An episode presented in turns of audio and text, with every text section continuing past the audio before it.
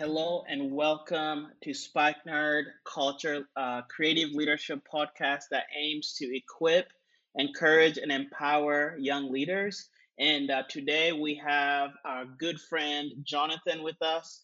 Uh, and we have a very, very special topic, and that's the Israeli Palestinian conflict. And um, the reason I have Jonathan on these podcasts is because I've talked with him, I've had several conversations, and I think this is a conversation that you guys want to hear. I think that it's going to enlighten us. Uh, but Jonathan, can we just start with you just introducing yourself a little bit and why you're passionate about the Middle East and why you think it's important for all of us to know what's actually happening in the background of all the things that we're seeing on Facebook, on Twitter, on Instagram that's happening right now in Israel and Palestine. Yeah, uh, thank you, Stephen. I'm really excited to be here and do this podcast with you. So, for those who are listening, I'm Jonathan, and I'm a student um, with a, with my background in conflict resolution and political science, and I'm also very passionate about international relations and history. And I believe that you need a good understanding of either of those. I mean, both of those to understand either one of those. And yeah, we're coming to the point as to why I'm passionate about the Middle East and why we should be aware of what's going on there. So I'm passionate because growing up reading the Bible, especially the Old Testament, and then looking in real life with in, in current scenario, those places still there that are mentioned there in the book, uh, the people groups and everything, and the conflict that's going on, it always intrigued me.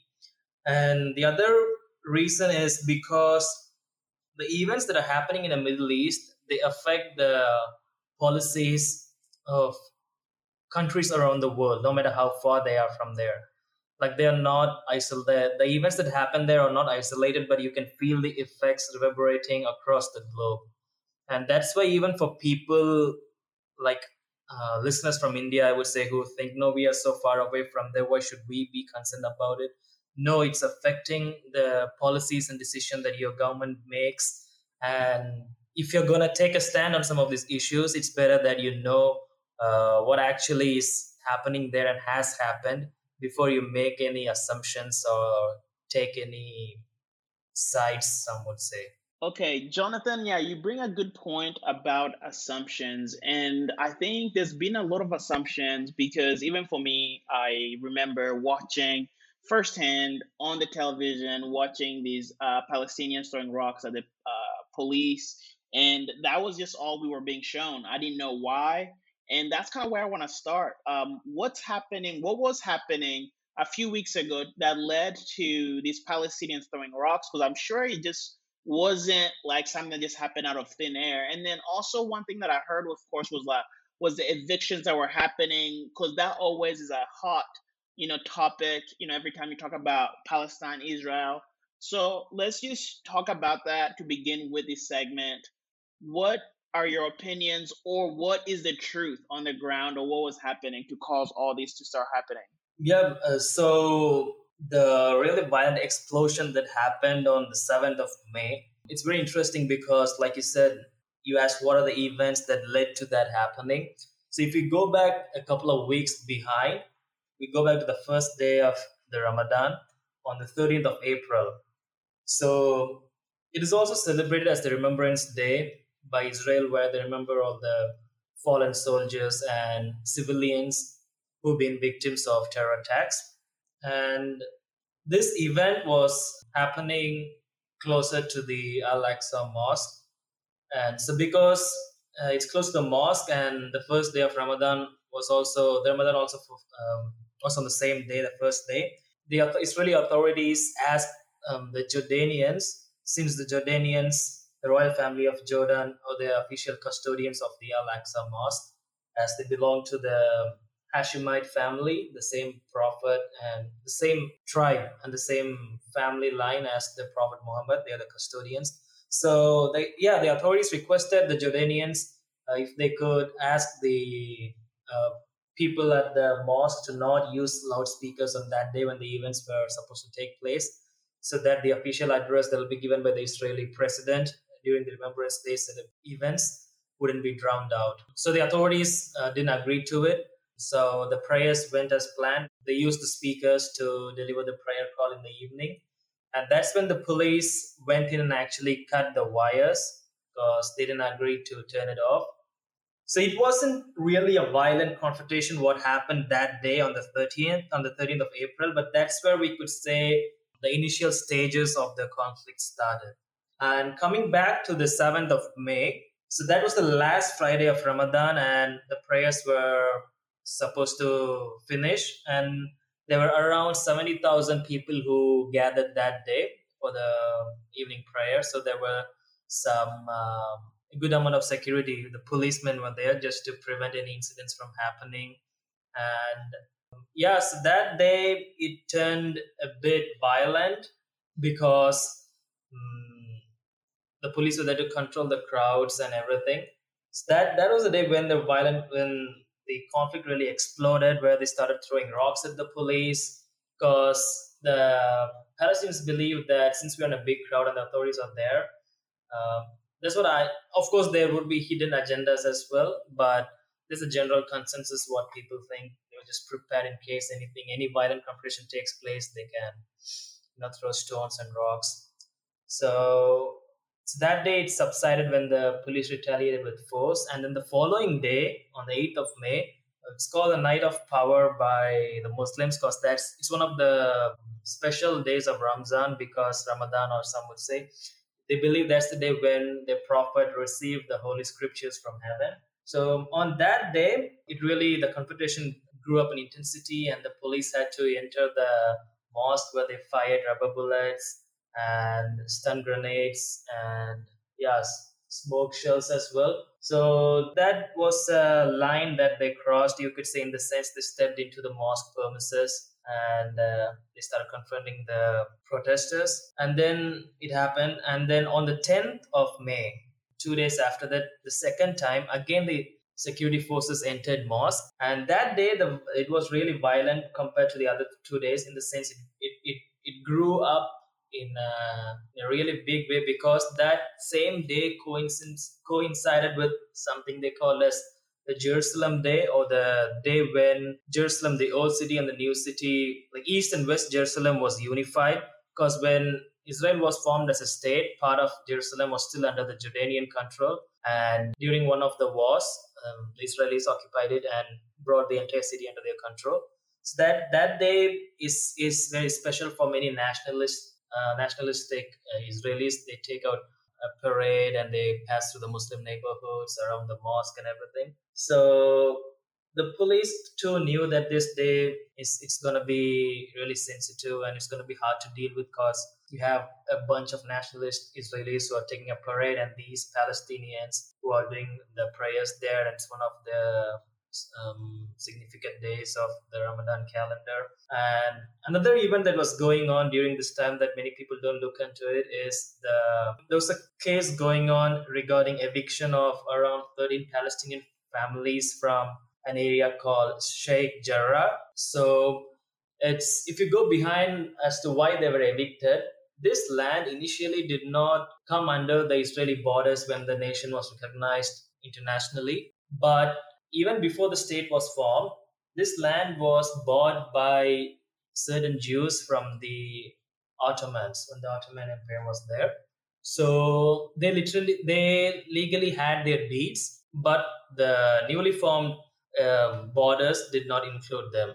So yeah, going it it, it, it changed hands between different uh, Jewish authorities or different Jewish owners, you could say. But the Palestinians were certain Palestinians during one of the peace accords were settled there by the Jordanian authorities and they were supposed to pay some kind of rent. It's a rental agreement. But the Palestinians still believed it is their territory because it didn't fall under the Israeli, internationally recognized Israeli borders. So this case was going on and the main point of contention was for the last 70 years, these Palestinians, they haven't paid the rent due to the Jews were, or Jews or Israelis who were owning that land where these people were staying. So the court was supposed to give their judgment on the 10th of May, the same day as well. And there were also crowds who were expecting to who were expected to react in a, a violent way if, if the verdict did not come as they wanted to. So the verdict too was postponed. It wasn't given that day. And because the police were really well prepared and they changed the route the parade was supposed to take because they knew it would turn really violent and they got intelligence from sources that the Palestinians have stocked up rocks and stones inside the mosque to pelt at the people. So they knew it's going to be a really big problem if they, yeah, if they were given a free hand. So the parade took a different route, and so now uh, this is where the Hamas openly gets involved. So the Hamas gives an ultimatum to all the security forces, especially the police who are there close to the mosque, that they're supposed to vacate the mosque premises, uh, premises, and the security forces who are stationed at Sheikh Jarrah to control any outpouring of conflict due to the verdict. They they were asked to vacate as well by the Hamas. They were given an ultimatum that by this time, by this day, if you don't vacate your positions, we'll start attacking you. Um, of course, you can't comply to a terrorist organization's demands just like that. So yeah, so the security places stood their ground, and the protest. There was a violent protest because, and then for the second time on the 10th of May, the Israeli forces went back into the mosque to control the protesters, and they fired at them. Not live bullets, uh, rubber bullets, and they used the crowd control measures. And at the same time, the Hamas started firing their rockets as well because they their demands were not met or the Israeli forces didn't comply to their demands to vacate um, their positions close to them around the mosque and Sheikh Jarrah. Yeah, so that's like a background to how the conflict started and what happened during the first few days of the conflict. So, um, Jonathan, I want to ask you because uh, all over social media, you're saying two things I stand with Israel or free Palestine. So, I want to talk about these two sides. Um, so, the people who are saying free Palestine, um, what are their intentions and who are, who are we freeing Palestine from and oh what do what is their intention? What is their goal? Okay. So before we before okay um, we all uh, a lot of people agree that they have to free Palestine. But before that let's go a step backwards looking at how exactly did the Palestinians end up there or how exactly did they end up as stateless refugees this goes back to 1947 when sorry 1948 when Israel got independence and not independence when Israel officially was recognized as a state or a country. So right around this time, so the, the Middle East there was a good Jewish population in other Middle East and North African countries as well before the formation of the state. So many people think it's mostly Jews from Russia and Europe who came to Israel and settled there. Yeah, a lot of people came from there fleeing persecution and systematic killing through Holocaust and everything. But also there was a substantial population of Arabs in countries like Algeria, Morocco, Egypt, um, and Arabian countries as well, like Jordan and Iraq.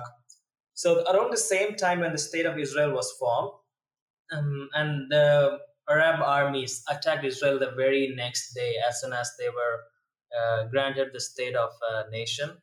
A lot of Jews left their Arab and North African countries, their own homes, their own properties, and their properties and their yeah their household and everything because there was a genuine cause of concern because it was turning into sectarian in nature, uh, like an Arab Jewish conflict. So they were they had a fear for their lives, and it, it is a genuine fear when you are in a Muslim dominated country and you're Jews and so around 800,000 Jews emigrated from those Arab and North African countries around that time. That's a big number, and many people don't know that actually.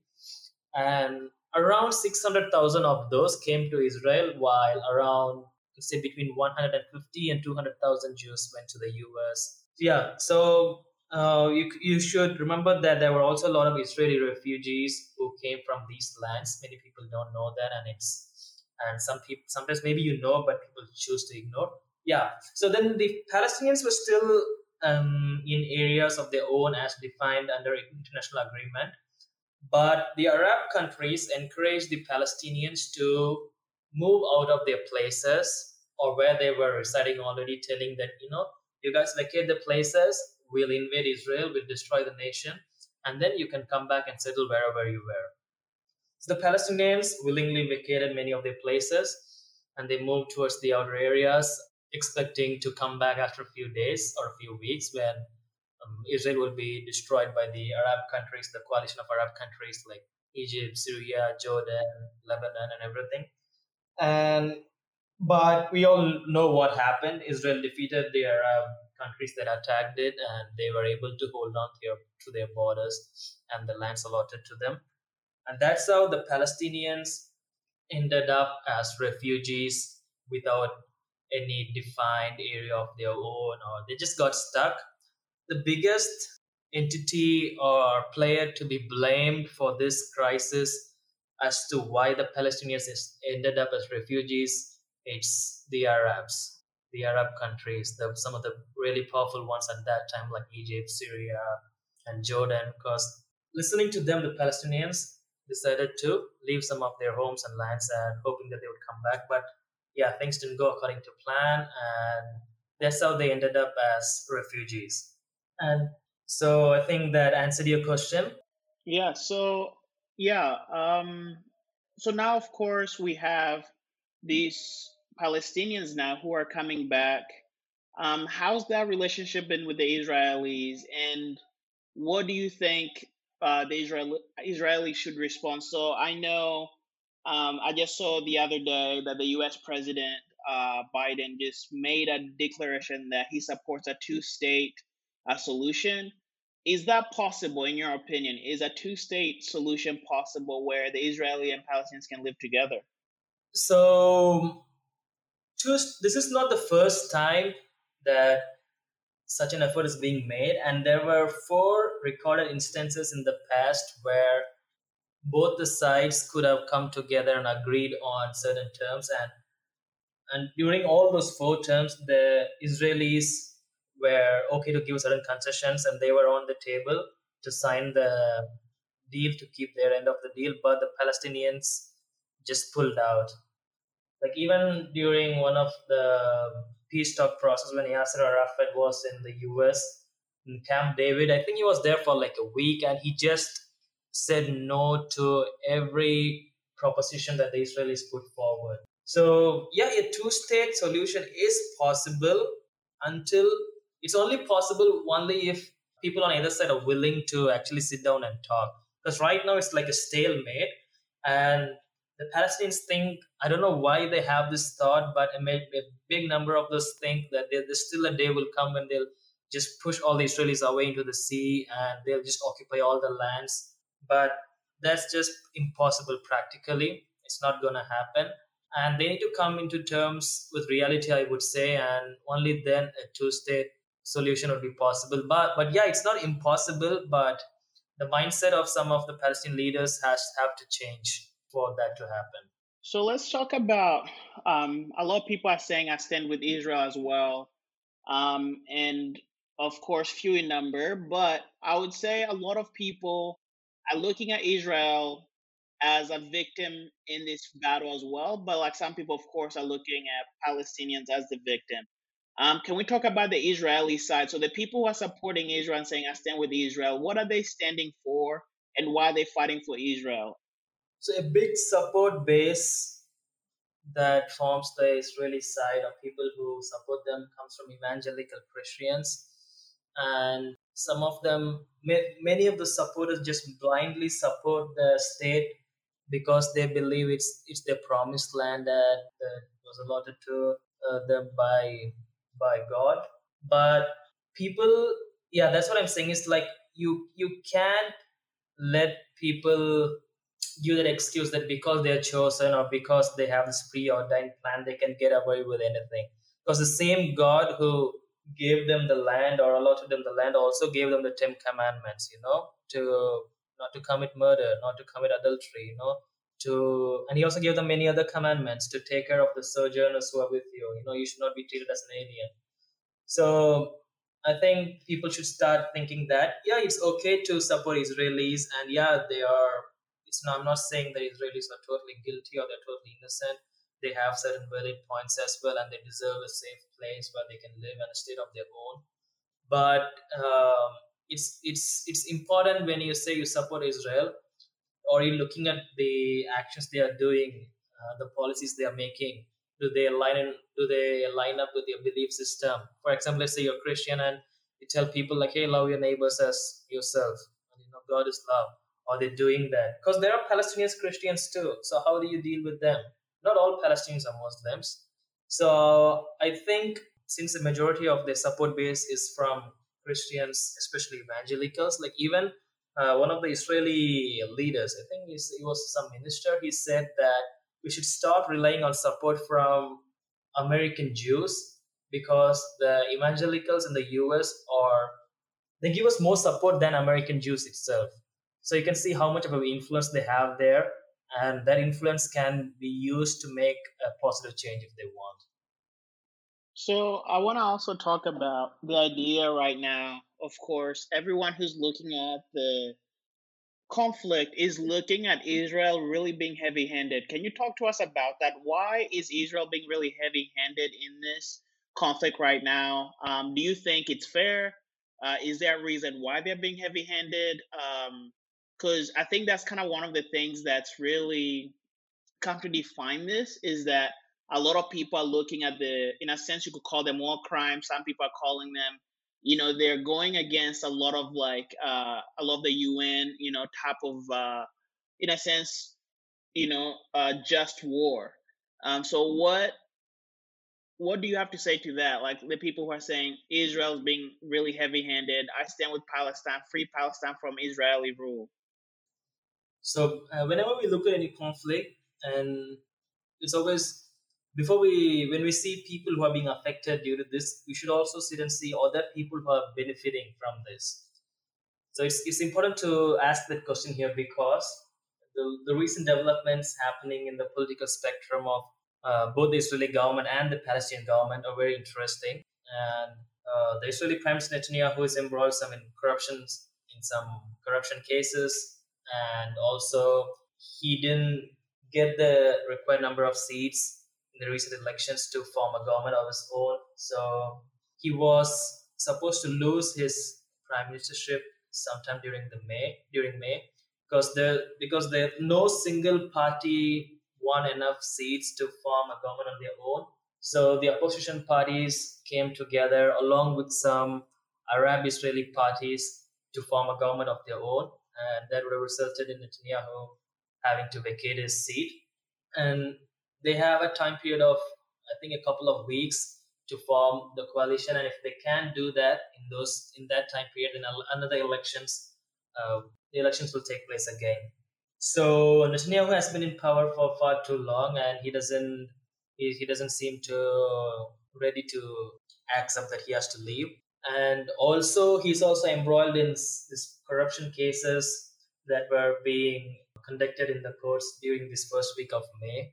So it's interesting because this conflict that escalated has hugely uh, increased the ratings of Netanyahu right now because he's even though he's involved in corruption and other mismanagement, he's always seen as a leader who, who strongly responds to terrorism and threats to Israel with a heavy hand.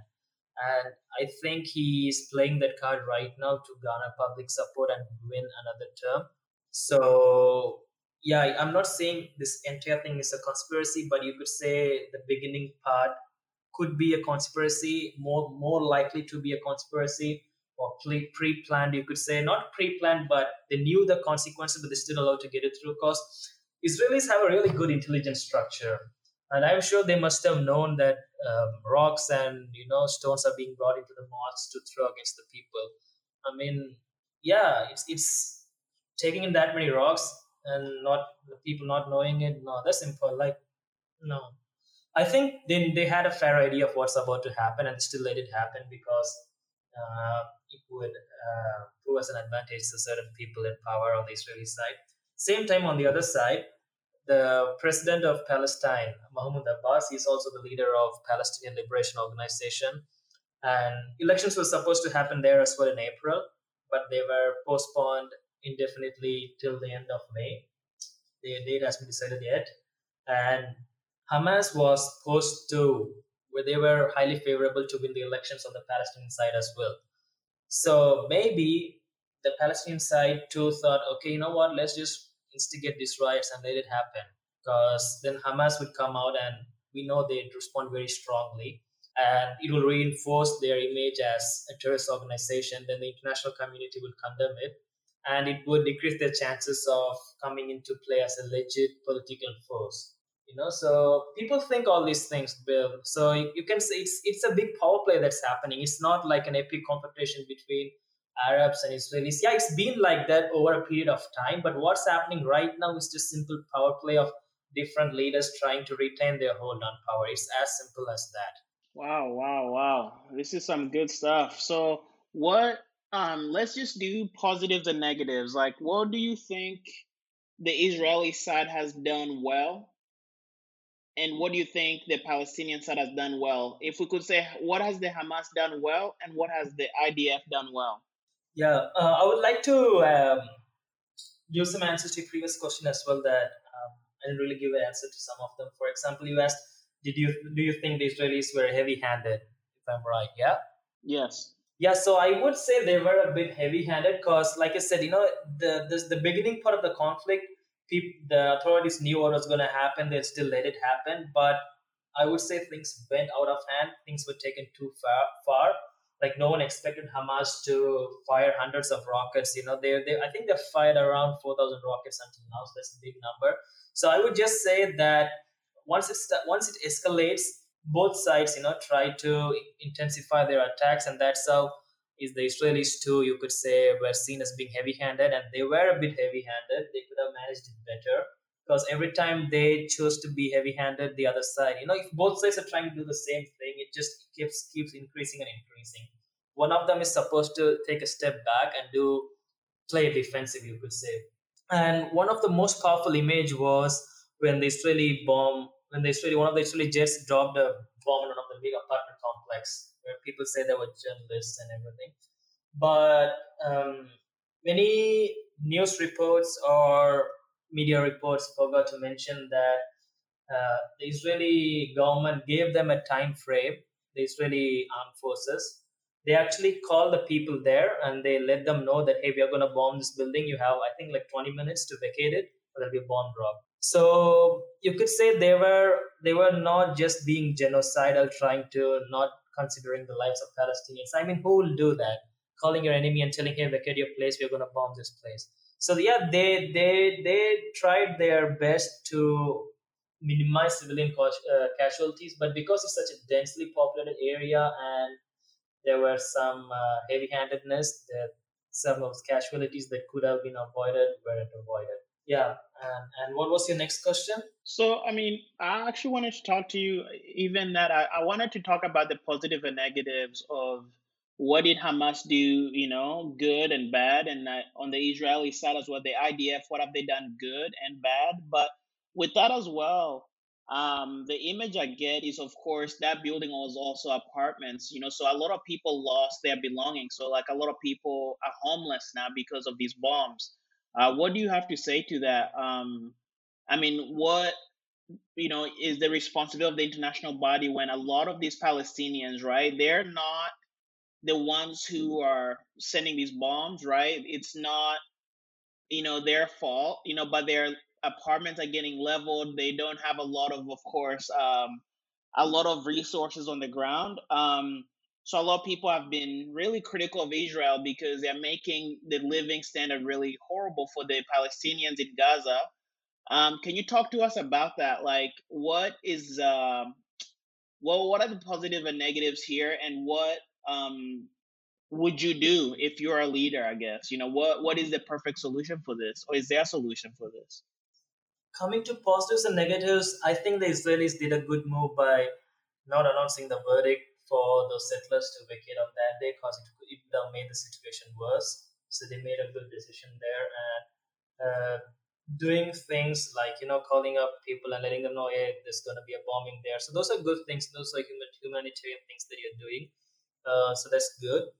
And on the um, Palestinian side, if if you ask me what they did good, I don't think they did any good. They're just doing more harm than good And if you see the dynamics between the Palestinian civilians and Hamas, you asked, you know, oh, their neighborhoods are being destroyed, their belongings are being burned down by bombs. How will they go back to normal lives? The Israelis drop the bombs.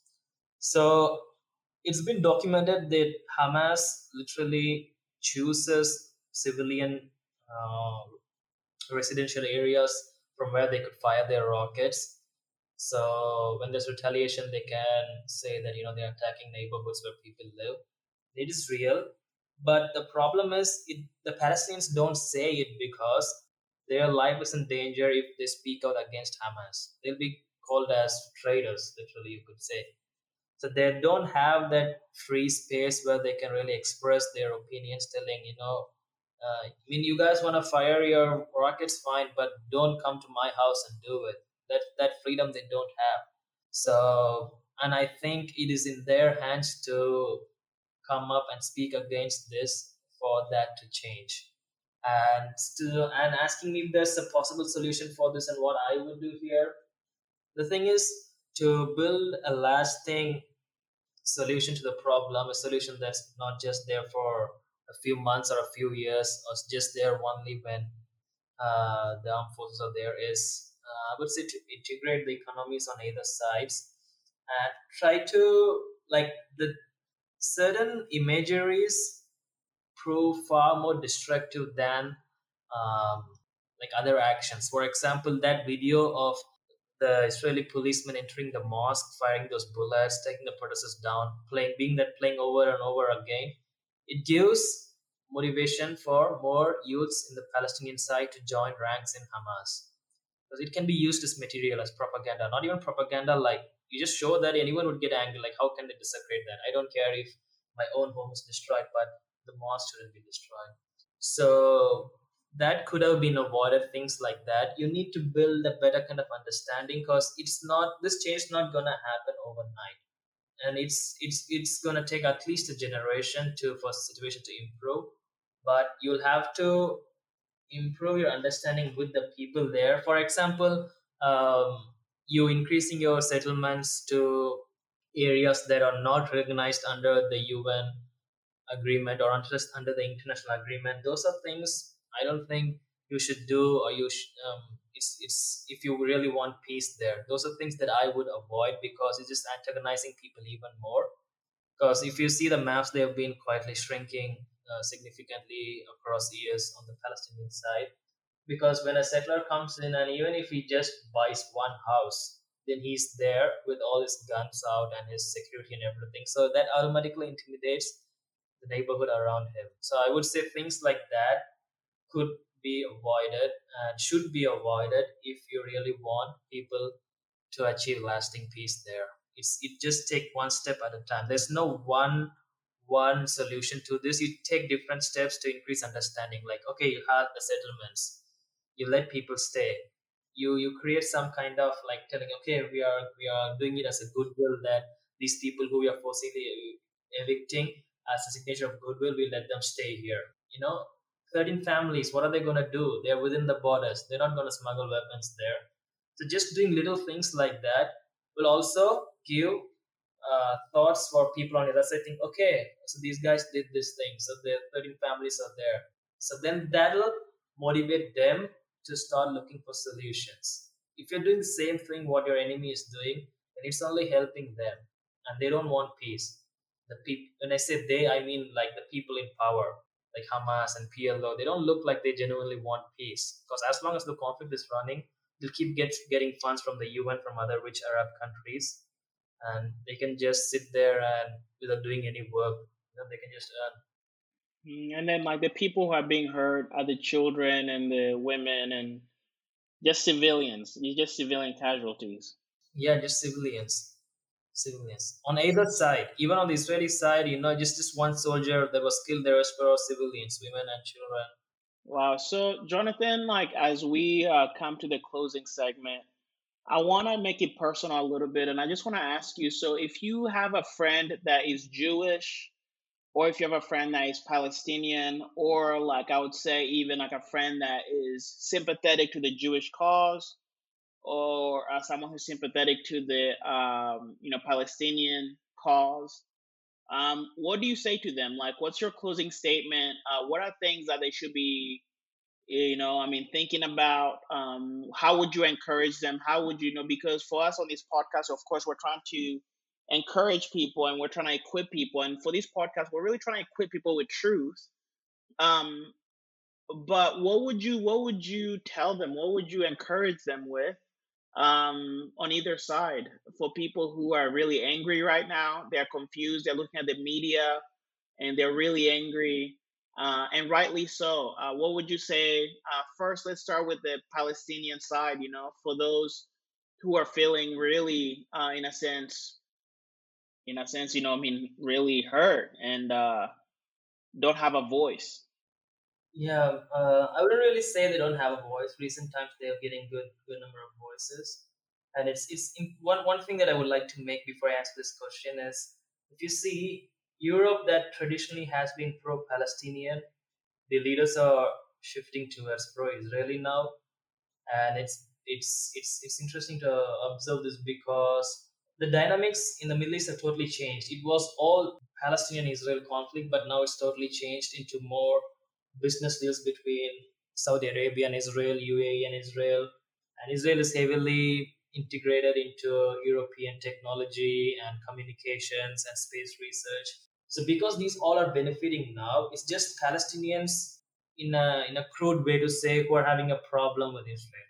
The rest are all trying to are fairly making good initiatives to get along with each other, and it's happening. So I think uh, after a while, once these people learn to get along, the, the Palestinians would just be allowed to you know find find a solution on their own or their voice be suppressed. And yeah, now coming back to what I would say a Palestinian is, I would I would give both of them the same advice. That is, try to understand each other before you make any assumptions. This is to any people as well. Before saying I stand with Israel, try to understand the nature of the people there in the sense like their history, um, the, the conflict history, their culture, their traditions, even for Palestinians, just because these people have been living there for a long time. So it's not like before uh, the Jews came from Europe, there were no Jews in that area at all. There were Jews who were there continuously living for thousands of years. So I would say try to understand the people there, their history and culture before you try to uh, bring any peace. Because I think if you want to bring a real genuine solution to the problem, you need to understand the people there. That's where a lot of people make mistake is they come with pre pre notions and preconceived plans that are worked in their own countries or their own conflicts that they have seen before. They try they, they think okay because this worked in a situation between A and B, it'll work in C and D as well. No, that doesn't happen.